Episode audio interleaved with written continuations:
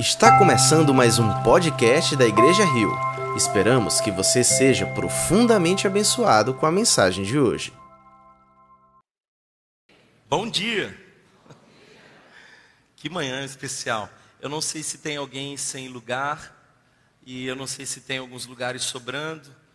Então, quem está precisando de lugar, siga a mão daqueles que estão erguendo agora para anunciar que tem, tem lugar perto. Então, olha aí algumas cadeiras ainda disponíveis. Que manhã especial! Vocês estão animados para essa nova série de mensagens? Eu também estou. Apertem os cintos. Nós vamos fazer uma grande aventura. Parece que nós fomos amordaçados, de algum modo, e temos um tanto de medo, receio de falar aquilo que sempre foi a nossa fé. Nós precisamos, de fato, dizer aquilo que a palavra nos diz. Independente de se isso incomoda ou não o nosso coração, com sabedoria nós vamos aprofundar em alguns temas muito importantes. Eu já antecipo para você que na próxima semana nós vamos falar sobre um tema muito relevante. Eu não sei se você já conheceu alguém que pensava que todo cristão era intolerante. Eu não sei se você teve a experiência de ser cancelado por ser cristão eu quero animar você a estar conosco no próximo domingo e nós vamos começar a explorar esse tema. E eu sei que vai ser muito bom. Mas eu não quero prosseguir sem antes ter um tempo de oração. Hoje nós vamos tocar também numa reflexão muito importante. Mas eu peço que o Senhor nos conduza. Feche seus olhos, abra o seu coração, deixe que o Senhor fale conosco. Obrigado, Deus, porque tu és bom e a tua misericórdia dura para sempre. Obrigado porque tu falaste e tudo se fez. Porque através de ti todas as coisas existem. E sem ti nada do que foi feito existiria. Obrigado porque a tua presença está nesse lugar. Obrigado, Senhor, porque tu és ainda o mesmo ontem, hoje e sempre será. Perdoa os nossos pecados sara as nossas transgressões. Anima-nos, Senhor. E eu oro, Senhor, pedindo que tu nos dê discernimento para sermos cristãos não superficiais, mas homens e mulheres enraigados no Evangelho, plantados na tua palavra, profundos naquilo que tu tens para nós. Fala conosco. Perdoa aquilo que um dia fomos. Corrige, Senhor, quem hoje somos. E dirija, Pai, quem seremos. Que o meditar do nosso coração seja agradável a Ti. Esse é o desejo mais sincero de cada um de nós que, concordando, diz: Amém. Amém. Eu não sei se você teve a mesma experiência que eu, mas algumas vezes, por ser crente, eu me senti um tanto envergonhado. Isso porque nas aulas parecia que eu era um alienado por crer naquilo que a palavra de Deus nos dizia. Parecia que eu descredibilizava todas as pesquisas e coisas assim tão relevantes por crer num livro antigo. Eu fui muitas vezes olhado de uma maneira antiquada.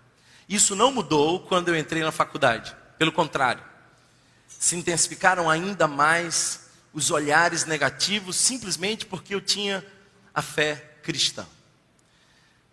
Eu quero convidar você a uma leitura das Escrituras. E eu não podia começar essa série de um outro lugar. Hoje nós vamos começar do começo. Gênesis, capítulo de número 1. Nós vamos ler apenas dois versos Hoje, Gênesis, capítulo de número 1, verso de número 31 e o verso 1 do capítulo 2. O texto diz assim: E Deus viu que tudo o que havia feito, e Deus viu tudo o que havia feito, e tudo havia ficado muito bom. Muito bom. Passaram-se a tarde e a manhã, esse foi o sexto dia.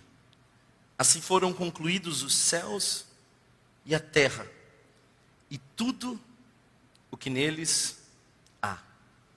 Viu Deus o que tinha feito, achou muito bom, e concluiu céus e terra. É nisso que nós cremos. Somos ignorantes por isso? Talvez a pergunta central da nossa reflexão de hoje é: somos um subproduto acidental de forças da natureza? Ou somos o ápice da criação de Deus? Foi tudo por acaso que deu certo? Ou Deus levantou do seu trono e decidiu criar todas as coisas com sua majestade? Eu não sei se você já percebeu uma tensão, muitas vezes, na percepção das pessoas acerca de nós. Parece que ou você crê ou você pensa. Mas crer é também pensar. E eu quero afirmar para vocês que a ciência não descredibiliza a nossa fé, mas ela pode reforçar ainda mais. Em outras palavras, a nossa fé cristã não é um suicídio intelectual. Eu quero trazer para vocês uma afirmação de John Lennox, acadêmico, mestre de, da Universidade de Oxford. E ele disse uma coisa interessante: a ciência enterrou Deus? Não, mas poderia enterrar o ateísmo. A ciência não refuta a existência de Deus, muito pelo contrário. Nós não cremos que é incompatível a ciência e a fé. Elas não estão em conflito uma com a outra. Hoje eu gostaria de mostrar para vocês três aspectos da criação. Três importantes aspectos da criação. Primeiro, o começo. O começo da criação. Depois nós veremos a perfeição da criação. E por último, a grandeza da criação. Veremos como tudo começou. Quão bom foi a criação e quão grande ela é. Vamos juntos?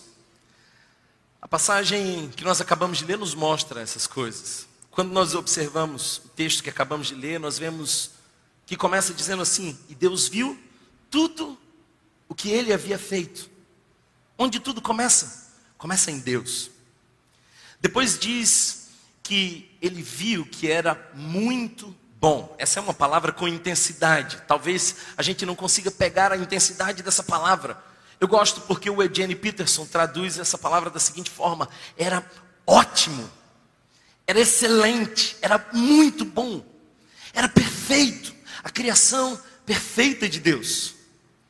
Mas termina o texto que nós lemos dizendo assim: assim foram concluídos céu e terra. Essa é uma expressão judaica para falar de um espelhamento de completude. Tudo, absolutamente tudo que nós vemos, foi criado por Deus. Não há absolutamente nada que escapou de suas mãos, tudo ele fez. Assim foram concluídos os céus e terra, e tudo, e essa é uma expressão que se repete várias vezes: tudo o que neles há. Quão grande é a criação de Deus. Vamos começar do começo. E Deus viu o que ele havia feito. Sabe, a ciência tem avançado nos últimos 50 anos, significativamente. E algumas descobertas foram feitas. Descobertas essas que não nos surpreendem nem nos contradizem, pelo contrário, afirmam aquilo que as Escrituras há mais de dois mil anos diz. A ciência que estuda o começo das coisas, a origem do universo, é a cosmologia. E a cosmologia faz muito sentido para nós, sabe por quê? Porque durante um bom tempo os cientistas acharam que o universo era eterno. Partiu do pressuposto que o universo sempre existiu. Porém, dos últimos 50 anos para cá, várias pesquisas mostraram algo importante. O universo não apenas teve um começo, mas está em expansão. Sabe o que isso quer dizer? É que se teve um começo e está em expansão, ele partiu de um ponto. E se partiu de um ponto, teve um começo que os cientistas desconfiam ter sido repentino. Foi um começo repentino. Quase todos os cientistas já aceitam as teses de que o universo nunca foi eterno. Pelo contrário, teve um começo.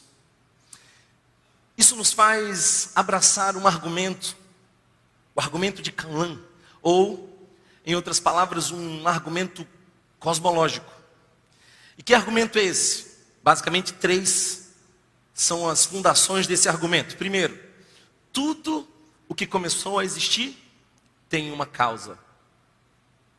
O segundo argumento, o universo começou a existir. Logo, o terceiro argumento é que o universo tem uma causa. Vamos explorar um pouco mais isso. Tudo que existe só passou a existir porque foi causado. Tomás de Aquino falava sobre isso. O primeiro motor, a causa não causada de todas as coisas, empurrou o universo e tudo que existe está em movimento porque algo não se move. É lindo quando Deus se apresenta a Moisés e ele não usa uma descrição que pode mover-se, ele diz: Eu sou o que sou. Deus é, porque Deus é, tudo se move.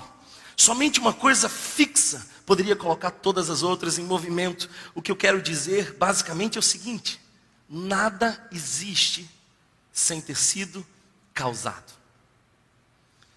Eu, entrando aqui, vi muitas folhas no chão e resolvi trazer essa para vocês. Alguém aqui é capaz de pensar que essa folha simplesmente veio a existir sem ser causada? Obviamente que não. Quando nós observamos uma folha, já entendemos a causa. E a causa nada mais é do que uma árvore. Se eu trouxesse aqui para vocês um ovo, eu não preciso explicar muito. Não seria necessário argumentações para mostrar para vocês que foi causado por uma galinha. O pressuposto basilar é de que o universo não é eterno. Se não é eterno, passou a existir. Se passou a existir, foi causado. E se foi causado, a gente precisa entender o que pode causar um universo. Ele começou a existir, nada nunca aconteceu do nada. E a ciência mesmo já afirma isso. Escute, as pesquisas de 10 anos, 15, 20 anos atrás, já começavam a mostrar que lentamente o universo está ficando sem energia usável. Sabe o que isso quer dizer? Quer dizer que se ele existisse desde sempre, já não teria mais energia. Ele está em processo de mutação. O universo tem uma causa. O que, que pode causar o universo? Que critérios nós podemos ter para entender que o universo foi causado por algo? Primeiro, a primeira observação que eu preciso fazer para você é que o universo pode ter sido causado apenas por uma coisa que não foi causada. Do contrário, seria uma regressão infinita de causas, um loop sem fim. Então o universo veio a existir por alguma coisa que é não causada. Além disso, uma outra, um outro critério para gerar o universo é ser transcendente. Porque ele existiu a parte da criação. Ele não existiu na criação ele é para além da criação. Se é para além da criação, é transcendente. Agora, ele também precisa ser imaterial. Ou, se você está mais familiarizado com outra palavra, ele tem que ser espiritual. Porque precisa existir antes do mundo físico que passou a existir. O mundo físico nem sempre existiu. Passou a existir. Como o mundo físico passou a existir, para causar o mundo físico, tem que ser além do físico, tem que ser espiritual. Agora, se passou a existir, começou a existir no tempo, tudo que existe, existe no tempo. Mas algo para causar o universo não pode se submeter ao tempo. Tem que ser atemporal. Ou, se a palavra que você conhece é outra, eterno. Tem que ser eterno. Porque antes do tempo físico começar, antes do universo existir, a causa principal já existia. Que critérios nós podíamos ver desse ser que causou o universo? Mais um. Ele precisa ser inteligente. Porque a precisão do evento criativo é absurda. A precisão do evento criativo não pode ter sido feita sem que houvesse uma inteligência superior a qualquer coisa já vista. Tem que ser inteligente. Para causar o universo, que os cientistas concordam passou a existir, deve ser poderoso. Muito poderoso. Não é só um pouco poderoso, é muito poderoso. Sabe, a imensa energia do evento criador não podia ter sido gerada sem que houvesse uma concentração de poder imenso. O calor do sol por um segundo é infinitamente maior do que toda a energia que nós podemos produzir no nosso mundo por um segundo, nós não conseguiríamos gerar a energia que o Sol tem. Sabe o que isso quer dizer? É que foi alguém muito poderoso que gerou o universo. Mais que isso, tem que ser pessoal. Porque se passou a existir, foi fruto de uma decisão. Vou criar. Então tem que ter pessoalidade. Eu não sei se você entende onde eu quero chegar, mas um dia na eternidade, alguém disse: façamos. Tem que ser pessoal. Também tem que ser cuidadoso. Muito cuidadoso. Sabe por quê? Porque o universo funciona de maneira absurdamente equilibrada. Se a lua se aproximasse um pouco mais da Terra, nós teríamos problemas com o mar. Se o Sol se aproximasse da Terra ou se afastasse dele, teríamos problemas com o clima. É tudo perfeitamente orquestrado. Tudo no devido lugar, capaz de impressionar o cientista mais duvidoso. Porque quem criou é cuidadoso. Agora vamos somar os critérios? Tem que ser não causado transcendente, espiritual, eterno, inteligente, poderoso, pessoal, cuidadoso. E os salmos nos revelam, Salmo 102, verso 25 diz: No princípio firmastes os fundamentos da terra, e os céus são obras das tuas mãos. Só Deus encaixa em todos esses critérios. Só Deus pode estender a linha do horizonte. Só Deus pode colocar as estrelas no seu devido lugar. Só Deus se levanta do trono e com o poder de Sua palavra diz: haja luz. Só Deus é capaz de colocar em movimento todo o universo, porque Ele não se move, é o mesmo, ontem, hoje e eternamente. Ele não é passível do tempo, Ele é para além de todas as coisas, é transcendente. Só Deus poderia ter startado o processo do universo. Não se envergonhe da sua fé. Não tenha medo de dizer do que você crê. Não seja um covarde receoso de um cancelamento. Afirme com convicção a nossa fé. Não não permite que matemos por ela. A fé que temos não nos faz matar ninguém, mas nos dá tanta convicção que nós podemos morrer pelo que cremos. A história do primeiro século está cheia de pessoas que morreram porque criam. Criam que Deus criou todas as coisas. E talvez se você é um desses céticos, seja muito bem-vindo, esse é um bom lugar para você estar.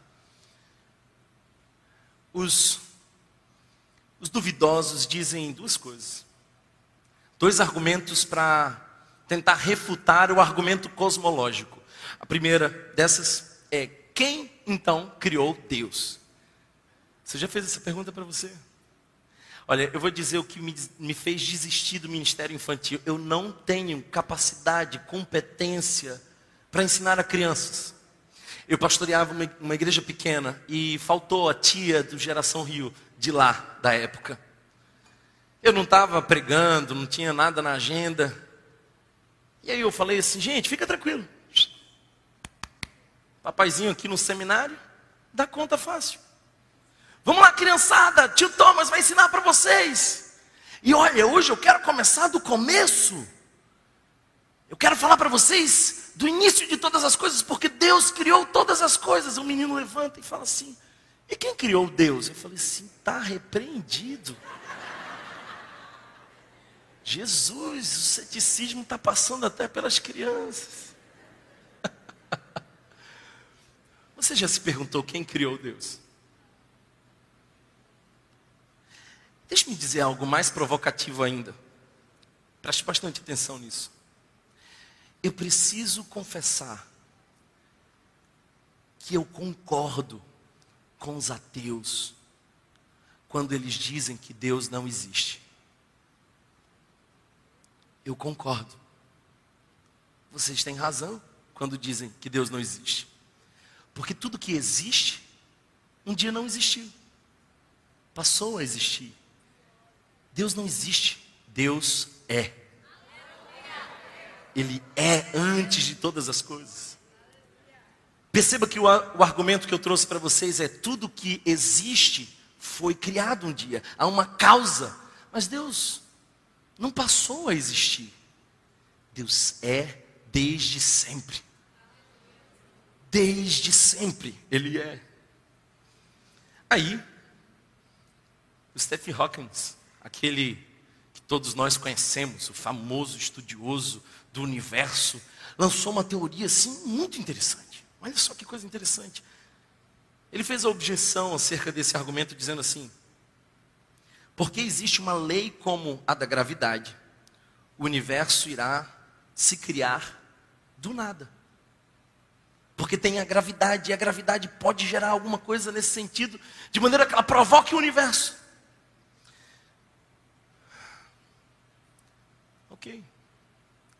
Quem criou a gravidade? Simples assim. Lá na escola que eu estudei, me ensinaram a teoria da evolução. E também me ensinaram a lei da gravidade. E eu demorei um pouco para entender a diferença entre teoria e lei. Vocês sabem a diferença entre teoria e lei? É simples. Vou demonstrar. Lei da gravidade. Teoria é especulação. Teoria é talvez possibilidade. Agora deixe-me dizer uma coisa para vocês. Vocês sabem como Deus apresenta sua palavra ao povo? Lei. Essa é a lei do Senhor. E feliz é o homem que medita na sua lei de dia e de noite. Será como uma árvore plantada junto ao ribeiro de águas que dá o seu fruto no tempo certo. Essa é a lei. Eu não me guio por teorias, porque eu valorizo mais as leis além do início de todas as coisas, nós também podemos observar a perfeição da criação. E olha só o verso 31 que diz assim: E tudo havia ficado muito bom, excelente, perfeito, incrível. A física já tem nos mostrado isso. A gente chama isso de o ajuste fino da criação. Escute bem o que eu quero dizer. O universo parece estar precisamente ajustado para permitir a vida da Terra, como se estivesse equilibrado no fio de uma navalha, de uma maneira que desafia o acaso e só pode ser melhor explicado por um design inteligente e poderoso. A inteligência ordenadora de Deus. É admirável como o universo tem leis e todas elas estão devidamente ajustadas. Imagina um painel, um painel muito grande, um painel com medidores sem fim bilhões de medidores. E dentro de cada um desses medidores, inúmeras possibilidades. E então o universo só poderia existir se dentro desse painel de medidores, todos os medidores estivessem precisamente ajustados. Do contrário, não teríamos vida na Terra todos os medidores, todos os parâmetros, todos os aspectos mais fundamentais do universo, como a intensidade da força da gravidade, o tipo de interação que existe entre as partículas no núcleo dos átomos e assim por diante. Parece tudo ser minuciosamente projetado para tornar possível a química complexa do universo variações muito pequenas, e eu não estou dizendo sozinho isso. Os próprios cientistas dizem que variações minúsculas já seriam suficientes para dispersar a vida, desfazer a terra. Eu peguei um texto da revista que não é cristã, chamada Super Interessante. E olha só que coisa interessante. Variações muito pequenas nesses parâmetros da ordem de menos de 2% em cada um desses medidores seriam suficientes para criar um universo monótono, incapaz de evoluir e produzir seres vivos.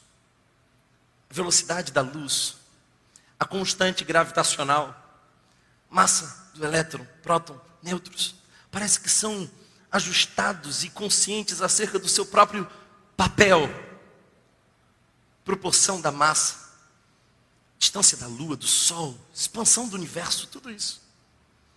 Cada um desses números foi cuidadosamente marcado num valor surpreendentemente preciso.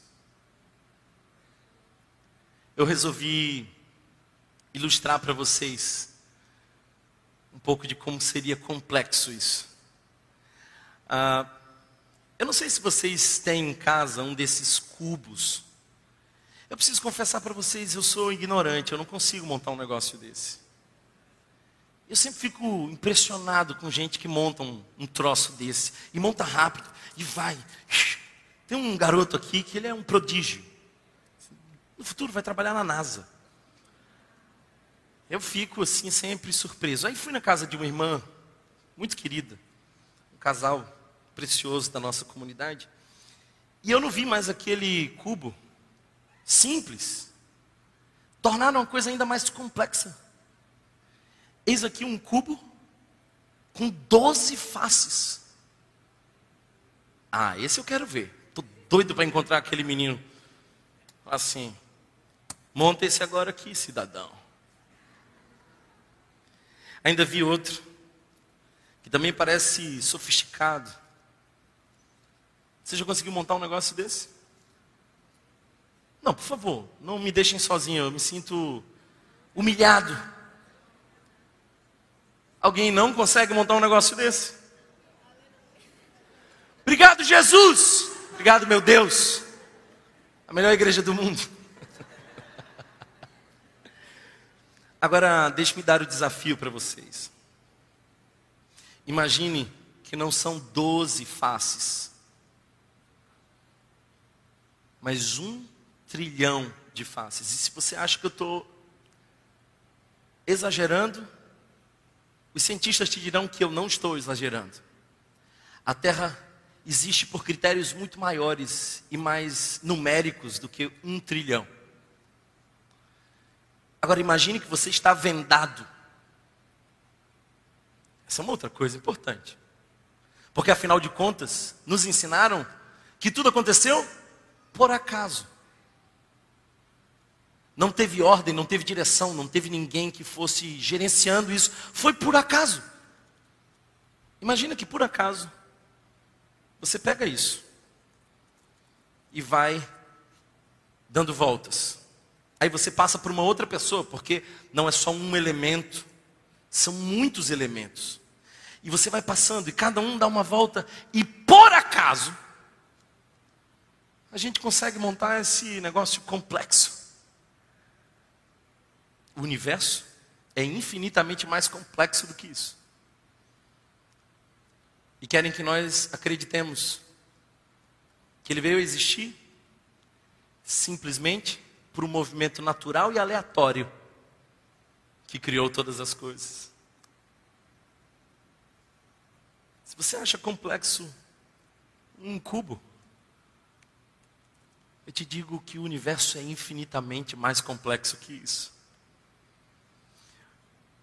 O professor Martin Reeves, professor de física, um dos nomes mais significativos que a gente tem nas pesquisas, disse: onde quer que os físicos olhem, eles veem exemplos de sintonia fina, de ajuste perfeito, tudo organizado, tudo no devido lugar. Meu Deus, como pode isso? É interessante que Jó tem uma discussão com Deus. Vocês lembram disso? O sofrimento bate a porta de Jó, uma tragédia acontece, ele perde os seus filhos, perde os seus bens, e de um dia para o outro, aquele que era o homem mais rico passa a ser o mais moribundo e rejeitado dos homens. Aí ele começa a conversar com Deus e dizer: Deus, cadê você? E por um bom tempo, Deus faz silêncio. Mas quando Deus rompe o silêncio, Deus não dá explicações para Jó. Deus faz perguntas. E as perguntas que Deus faz é muito interessante. Por favor, volte para casa e estude isso.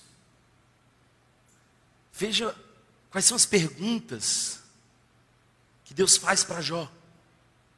Que nem são perguntas acerca do sofrimento humano. Se você acha que Deus vem para conversar com Jó acerca do tema de Jó, não, não, Deus nem respeita o tema de Jó e nem se interessa pelas perguntas de Jó. Simplesmente aparece. E ele começa a dizer assim: Ô Jó, me diz aí, quem colocou os limites dos mares? Ô Jó, é, deixa eu te fazer uma pergunta, Jó. E as estrelas? Quem as sustenta. E os animais? Alguém pode explicar como a vida acontece? E ele vai mostrando a riqueza dos detalhes da natureza, e ele faz exatamente o dobro de perguntas para Jó, não sobre sofrimento, mas sobre a sua criação. Aí o capítulo 42 é Jó dizendo assim: Ô oh Deus, eu te conhecia de ouvir falar, mas agora os meus olhos te veem. Bem sei que tudo podes, e nenhum dos teus planos pode ser frustrado.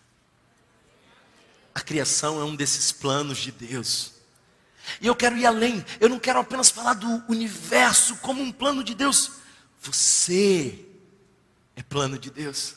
Deus sonhou com você, Deus te chamou pelo nome.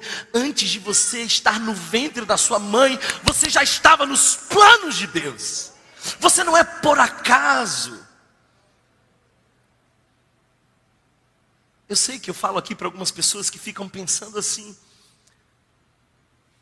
Eu fui fruto do acaso, do descuido dos meus pais, do desinteresse da minha família da rejeição da sociedade.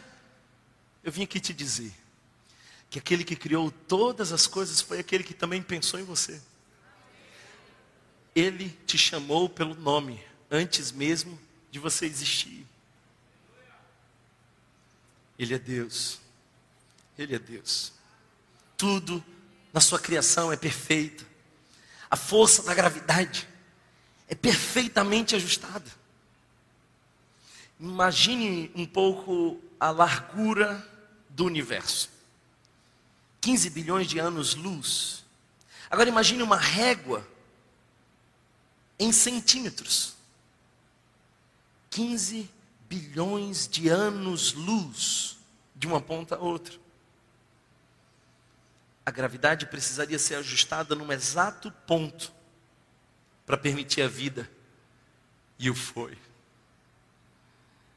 E foi. Sabe qual é a chance disso?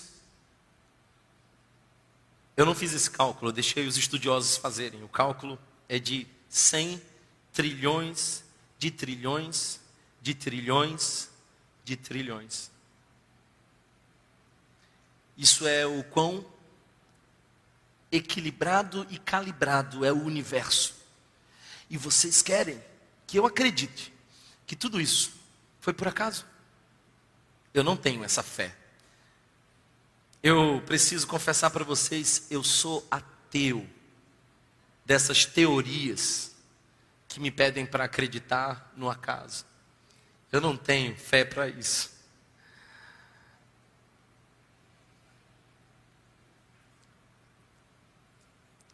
Para os ateus, nós acertamos numa loteria cósmica. Mas, para nós, foi Deus. E Ele é. Ele é desde sempre.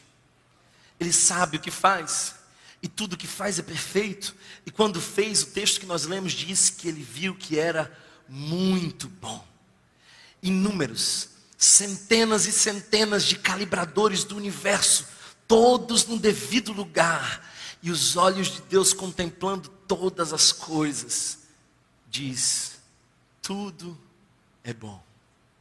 Agora, sabe o mais lindo disso tudo? Tudo isso ele fez com o poder de Sua palavra. Mas quando ele foi criar a nós, ele pôs a mão. Ele sujou a mão.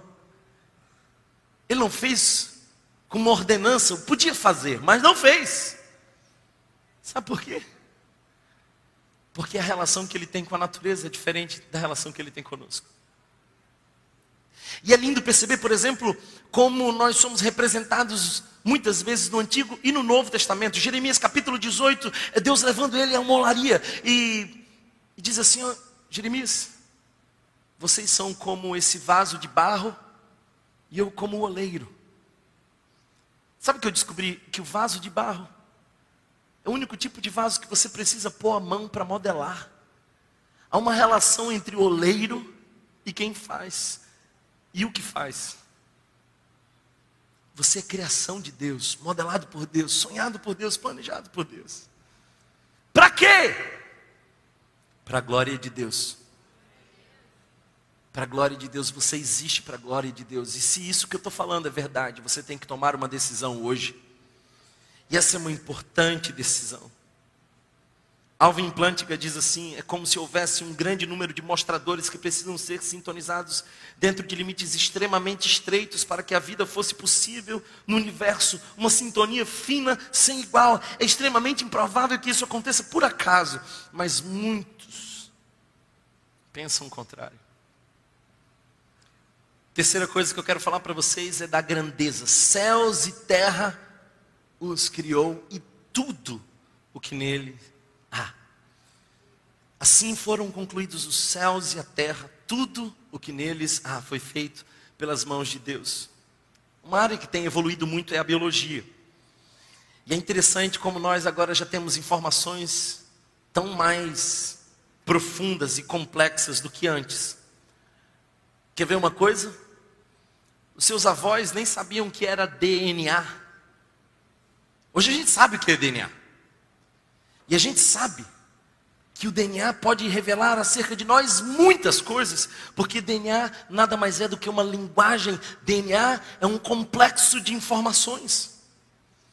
O mapeamento do genoma humano foi concluído, e quando foi apresentado pela primeira vez, o presidente Bill Clinton, na época, disse: Nós estamos estudando a linguagem de Deus, porque tudo isso é linguagem de Deus, Ele criou todas as coisas.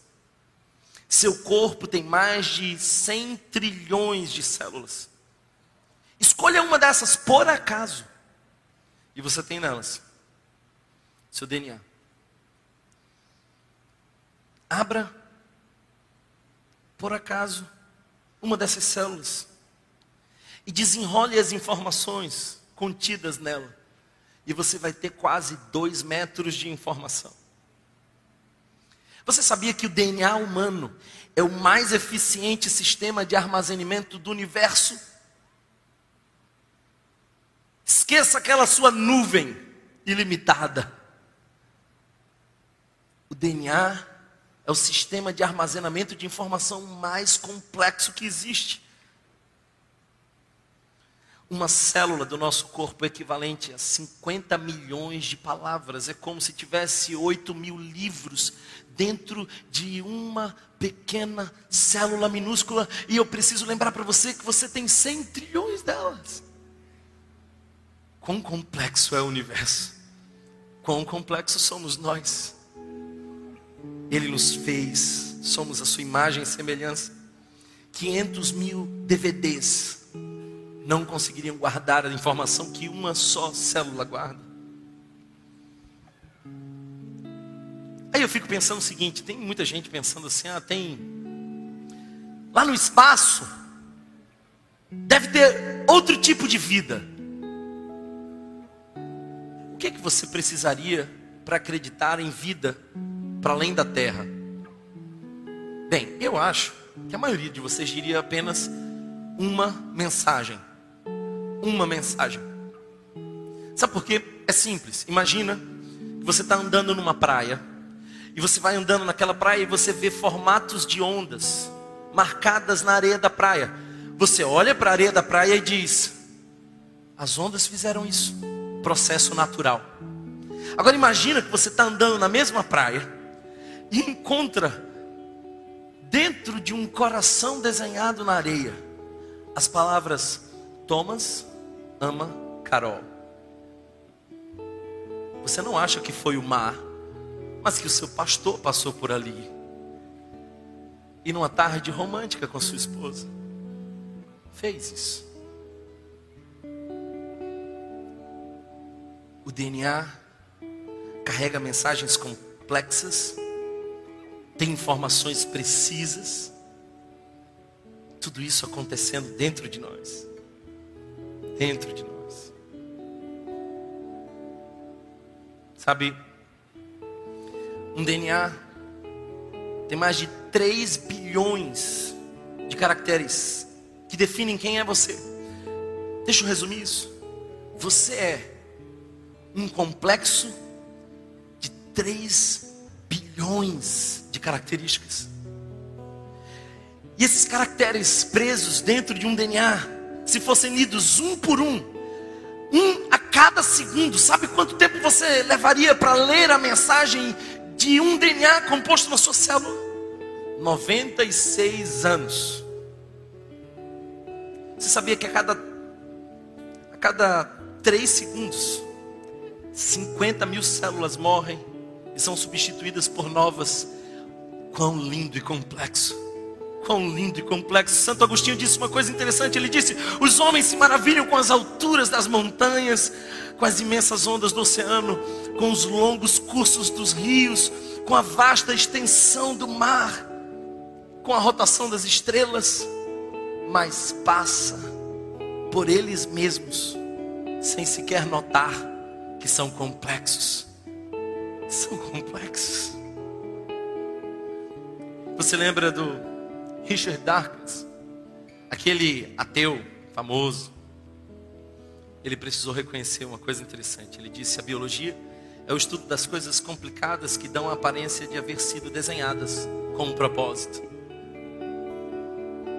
Ei, Richard, foi com propósito propósito de glorificar ao Senhor.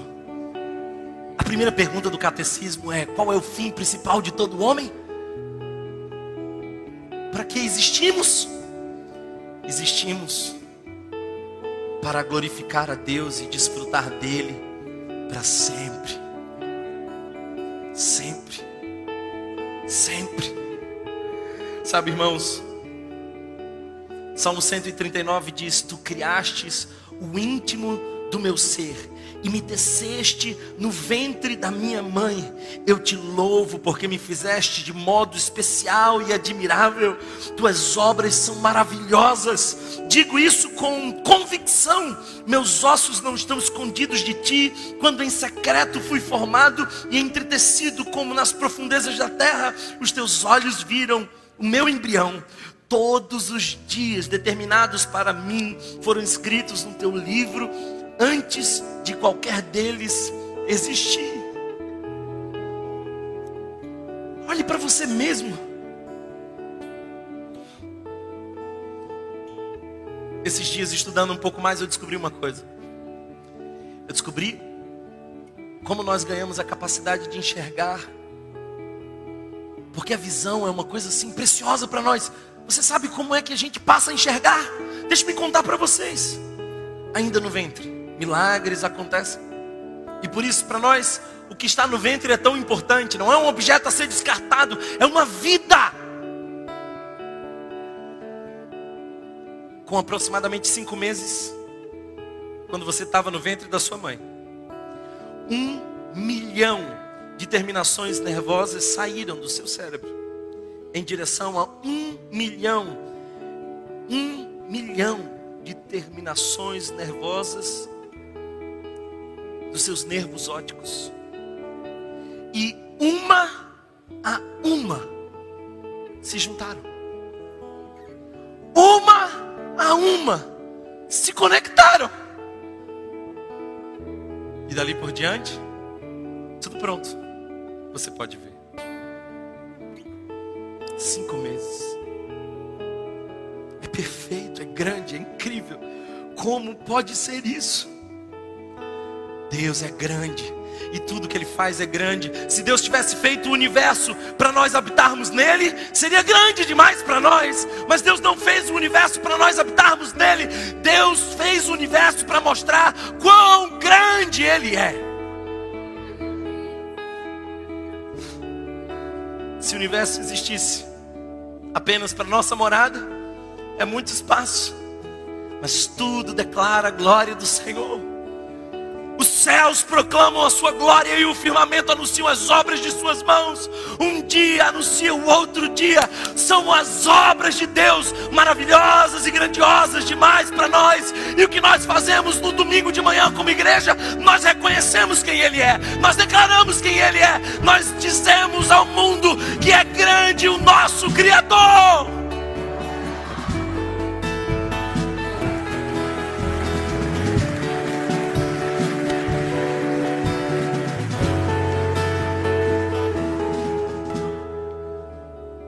Palavra de Deus nos diz que Ele chama todas as estrelas pelo nome. Eu fiquei curioso com isso e fui pesquisar. Nós vivemos num condomínio chamado Via Láctea, formado por bilhões de estrelas.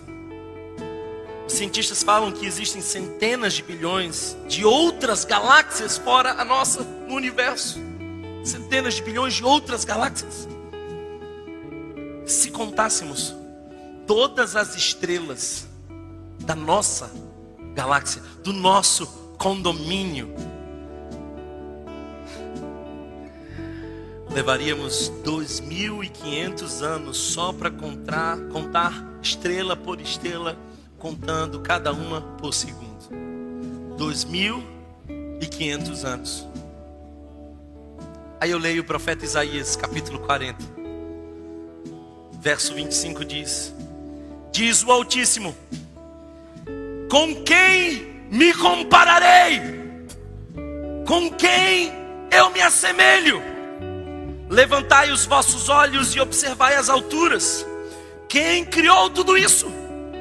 Foi aquele que coloca em marcha cada estrela do seu incontável exército celestial e a todas chama pelo nome. O seu poder é incalculável, inextinguível é a sua força, e por isso nenhum desses corpos celestes deixa de atender prontamente a sua voz. Foi Ele quem criou, Quando eu vejo tudo isso, eu me sinto muito pequeno. Eu não sei você, mas eu me sinto muito pequeno. Ah, Thomas, eu não estou me sentindo muito bem. Eu achei que você viesse aqui para animar o nosso coração e nos fazer assim um pouco mais inflados. Não, não, não. Você é muito pequeno. Muito pequeno. Salmo 8, verso 3 e 4 diz: Quando contemplo os teus céus, obra dos teus dedos, a lua e as estrelas que ali firmastes, pergunto: que é o homem para que para que com ele te importes? O que, que é o homem para que com ele te importes? O que é o filho do homem para que com ele te preocupes? Sabe o melhor disso tudo? É que ele se importa, é que ele se preocupa. Eu te diria mais, ele te chama também pelo nome. Ele conhece a sua história, sabe as suas dores, as suas dúvidas, os seus medos. Eu vim aqui hoje dizer simplesmente isso para você. Foi Ele quem criou todas as coisas. Todas as coisas são perfeitas porque Ele é perfeito. E a grandeza de Deus é revelada em toda a sua criação. Por isso convido você a juntar-se a nós a juntar-se aos anjos e declarar a grandeza de Deus, a majestade de Deus, quão santo, quão puro, quão justo Ele é grandioso.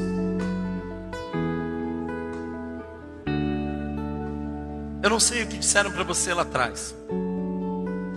Talvez te disseram que você era um acidente. E se você gostar de filosofia como eu, talvez os filósofos disseram que tudo isso aqui é acaso. Nietzsche, Sartre.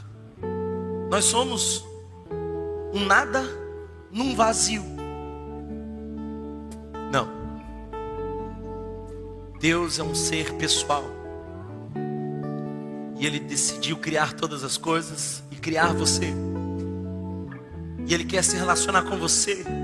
E Ele quer trazer você para perto, para uma intimidade com Ele.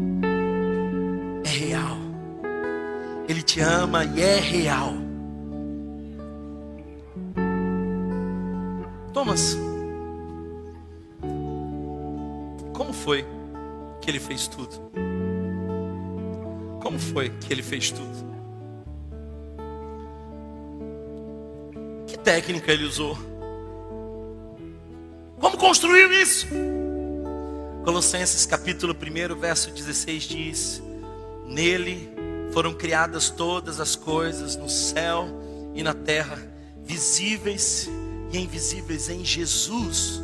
Tudo passou a existir. Você já viu que João também escreve a sua versão do Gênesis? Gênesis nos mostra o começo de tudo. João também mostra isso.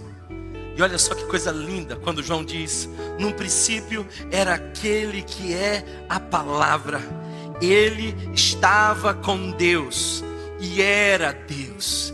Ele estava com Deus no princípio.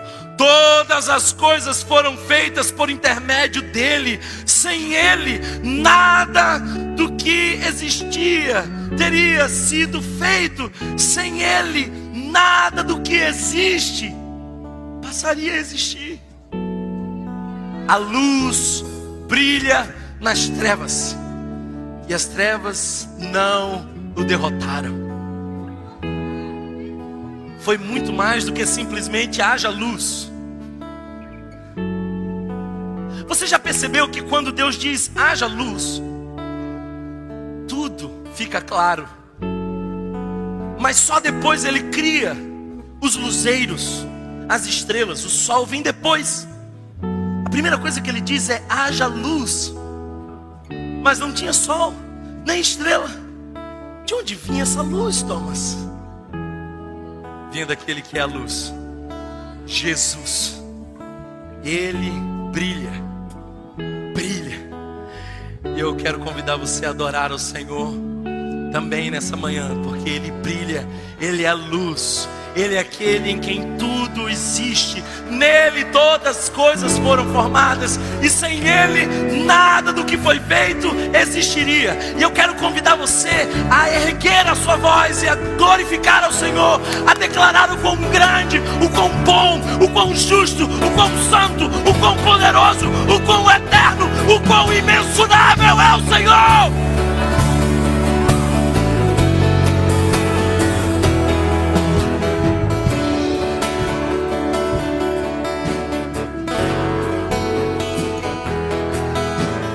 Se você foi abençoado por essa mensagem, compartilhe com alguém, para que de pessoa em pessoa alcancemos a cidade inteira.